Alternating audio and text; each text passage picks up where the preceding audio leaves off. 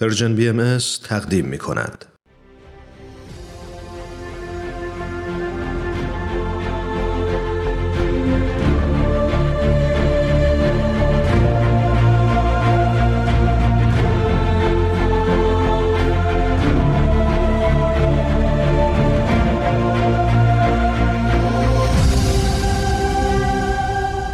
چشمه خورشید نگاهی به آثار حضرت باب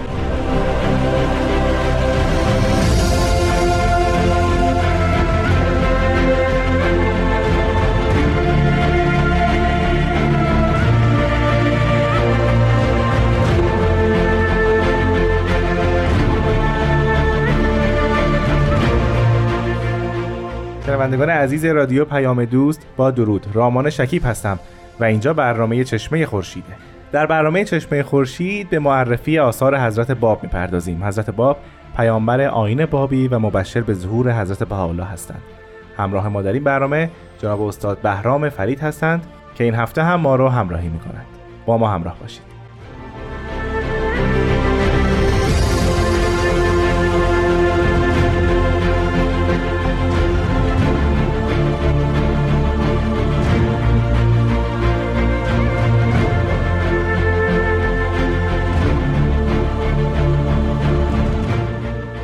فرید وقت خوش. وقت شما هم خوش.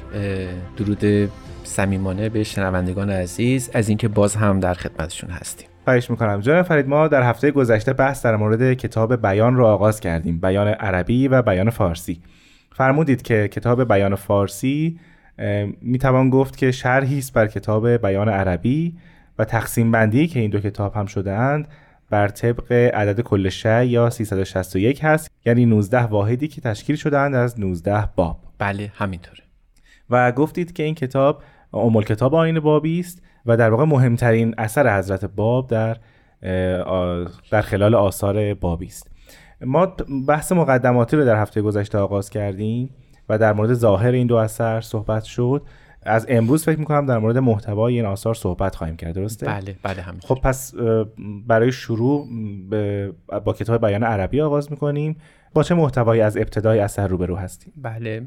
اولا تشکر کنم از اینکه دوستان عزیز ما صبوری می‌کنن این برنامه رو تعقیب می‌کنن. بعد در این حال هم چون بحث بیان فارسی و بیان عربی است بعد دائما خودمون رو متذکر بکنیم که اگر ارجاعاتی به این دو کتاب داده میشه حداقل برای ذهن شنوندگان آشکار بشه که کدوم یکی از این دو اثر بله. مطمئن بله. نظر هست و شما رامان عزیز حتما به من کمک خواهید کرد در اینکه این, این بله، دوتا رو از هم تفکیک بگذاریم مهمترین بحث حضرت باب در این اثر ظهور حضرت بحالا تحت عنوان من رولاست در بیان عربی واحد سه باب چهار صریحا می‌فهمند قل ان یا عبادی ظهوری فی اخرایت تنتظرون یعنی به من مومنید بعد منتظر ظهور من که در بار دیگر ظاهر می‌شد منتظرش باشید. این اول عرض کردم که خدمت شما و شنوندگان محترم کاملا آشکار و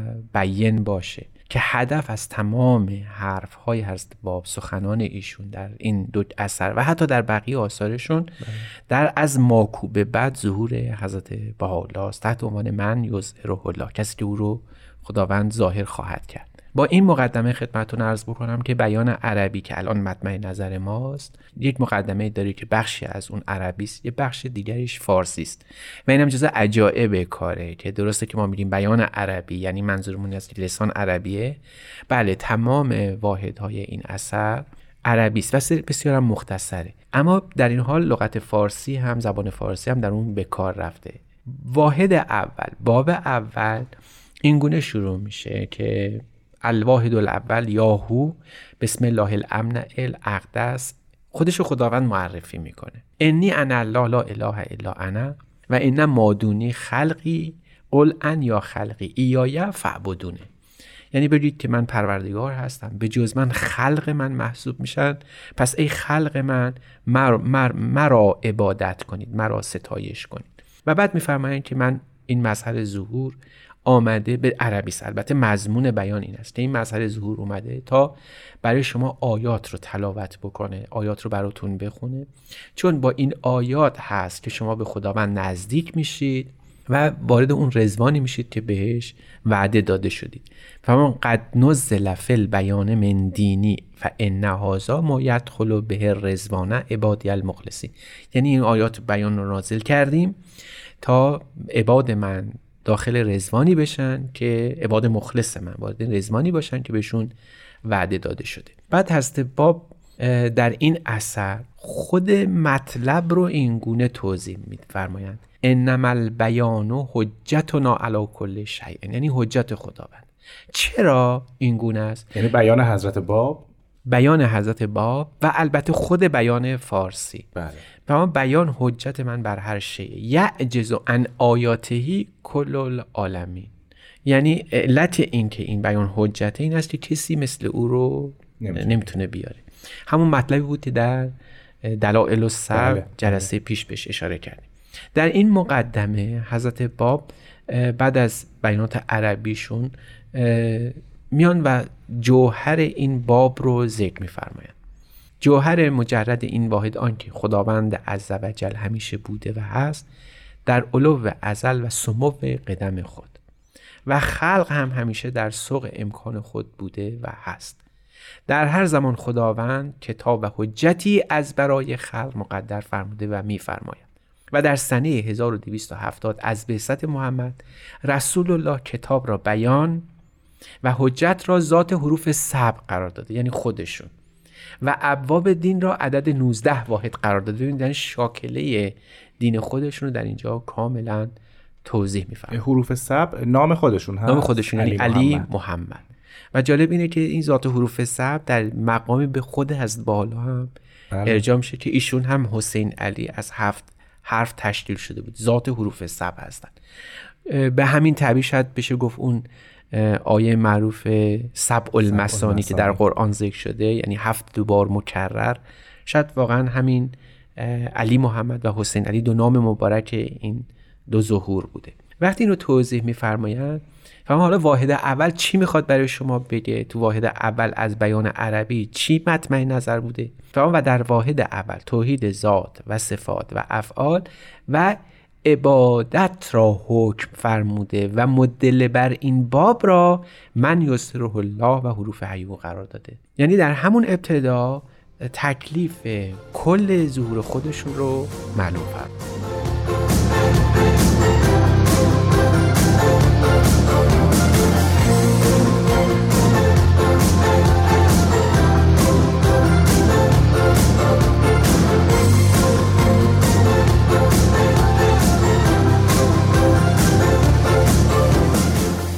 فرید حضرت باب در همین ابتدا در مورد توحید و ارکان توحید دارن صحبت می‌کنن. بله. ولی در ابتدای همین باب و واحد خودشون رو خداوند نامیدن انیان الله و بعد راجع مظهر ظهوری صحبت کردن که کلام الهی داره میاره. در واقع خودشون هستن اینجا. بله بله. و بعد راجع به توحید صحبت می‌کنن درست چگونه از جمع این؟ یعنی هم خدا هستند هم مظهر ظهور هستند و هم راجع به توحید صحبت می‌کنن چگونه بله. از جمع؟ اینجا اون نکته اصلی بیان فارسی و بیان عربی مطرح میشه که حتی ما راجع به خداوند هم که داریم صحبت می‌کنیم چه توحید او باشه چه تو در انواع مقامات توحید همه در واقع مخلوق قول مسئله ظهوره. یعنی حتی توحید خداوندم به لطف مدد کلمه الهی بیان میشه. بله. توضیح داده میشه. یعنی ما ممکنه توحید رو بیان کنیم بگیم خدا جز خدا کسی نیست. اما خود این مفهوم هم اگر بخوایم درست بفهمیم و توحید حقیقی نسبت به این داشته باشیم باز منوط به تبیینی است که کلمت الله می‌کنه. چنان که اگر او راجع به این مقوله در بیان فارسی و بیان عربی صحبت نمی‌کرد ما حقیقتش این مقامات توحید رو هم نمیشناختیم. یعنی این توحید ذات و صفات و افعال و عبادات رو هم ما درست متوجه نمی شدیم چون که در توحید عبادت ما حتی نمیفهمیدیم که منظور اصلی چیست. شاید می‌تونستیم حدس هایی بزنیم در طول تاریخ راجع به این توحید اما کی می‌تونست حکم قطعی در مورد این بکنه جز همون اولی که به کلمه الهیه داره سخن میگه. پس حتی الوهیت خداوند هم یعنی یک پلم شاید بشه پا رو فراتر روزاش و گفت که حتی الوهیت خداوند رو هم ما در زل کلمه الهیه می‌فهمیم و نه غیر او.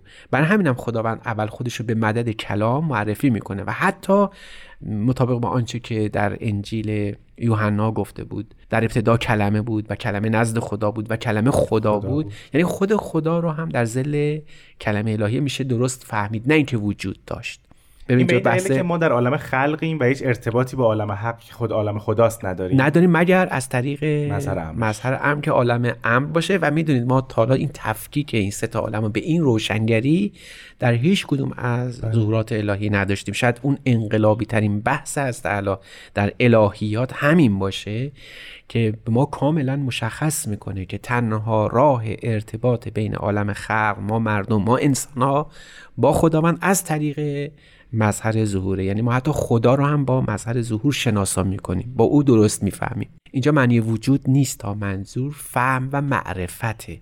خدا که همیشه وجود داشته و خواهد داشت. اما اینکه کیفیت حضور او و وجود او رو درست بفهمیم البته نمی‌تونیم پیرو ملا صدرا باشیم نه ابن عربی نه کانتو نه اسپینوزا.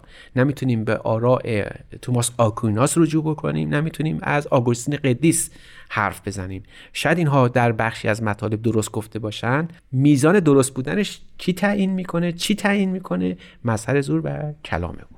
خب جناب فرید مبحث اصلی در آغاز بیان عربی مبحث توحید بود. بله. در ادامه حضرت باب چه موضوعی رو پی می‌گیرن؟ وقتی میریم سراغ واحد دوم می‌بینیم باب دوم رو حجت ظهور قرار میدن. که این حجت ظهور عبارت از از آیاته. و در باب سوم وقتی آیات معلوم میشه محض این پیش میاد بحث مفصل و کلامی بسیار بسیار شدیدی پیش میاد که کی می‌تونه این رو بفهمه یا کی می‌تونه تفسیر کنه. بعد اونجا هست باب توضیح میفرمان میفرمان که تفسیر به رأی از کلمت الله خطاست اگر چیزی رو از کلمه الهی رو نمی‌فهمیم بعد تفسیرش رو از کی بپرسیم از کی بدونیم؟ از مسئله اینجاست که رکن اصلی در دینداری رو که تبیین آیات باشه از تعالی فلسفهش رو تدوین می‌کنن. یک حکمت این که ما باید یه شخصی رو داشته باشیم که به او رجوع کنیم تا او کلام الهی رو فهمیده باشه به ما بگه نه اینکه فقط و فقط او بگه. یعنی میزان صحت و سقمش رو تعیین بکنه اینجا معلوم میشه و اینجا باز یکی از نوآوری های هست اعلاست اگرچه در ادیان قبل بوده ولی به این ثبات و استحکام وجود نداشته. همون که میفرمایند که دین باید حتما محتاج یک مبین آیات باشه یه رکن اعظمه. اما در سومین باب میفرمایند که کسی شایسته نیست اجازه داده نشده به کسی که آیات رو تفسیر بکنه. مگر آنکه در این آیات تفسیرش از مرجعی صادر بشه یا اینکه کل خیر رو به همه ارجاع بده.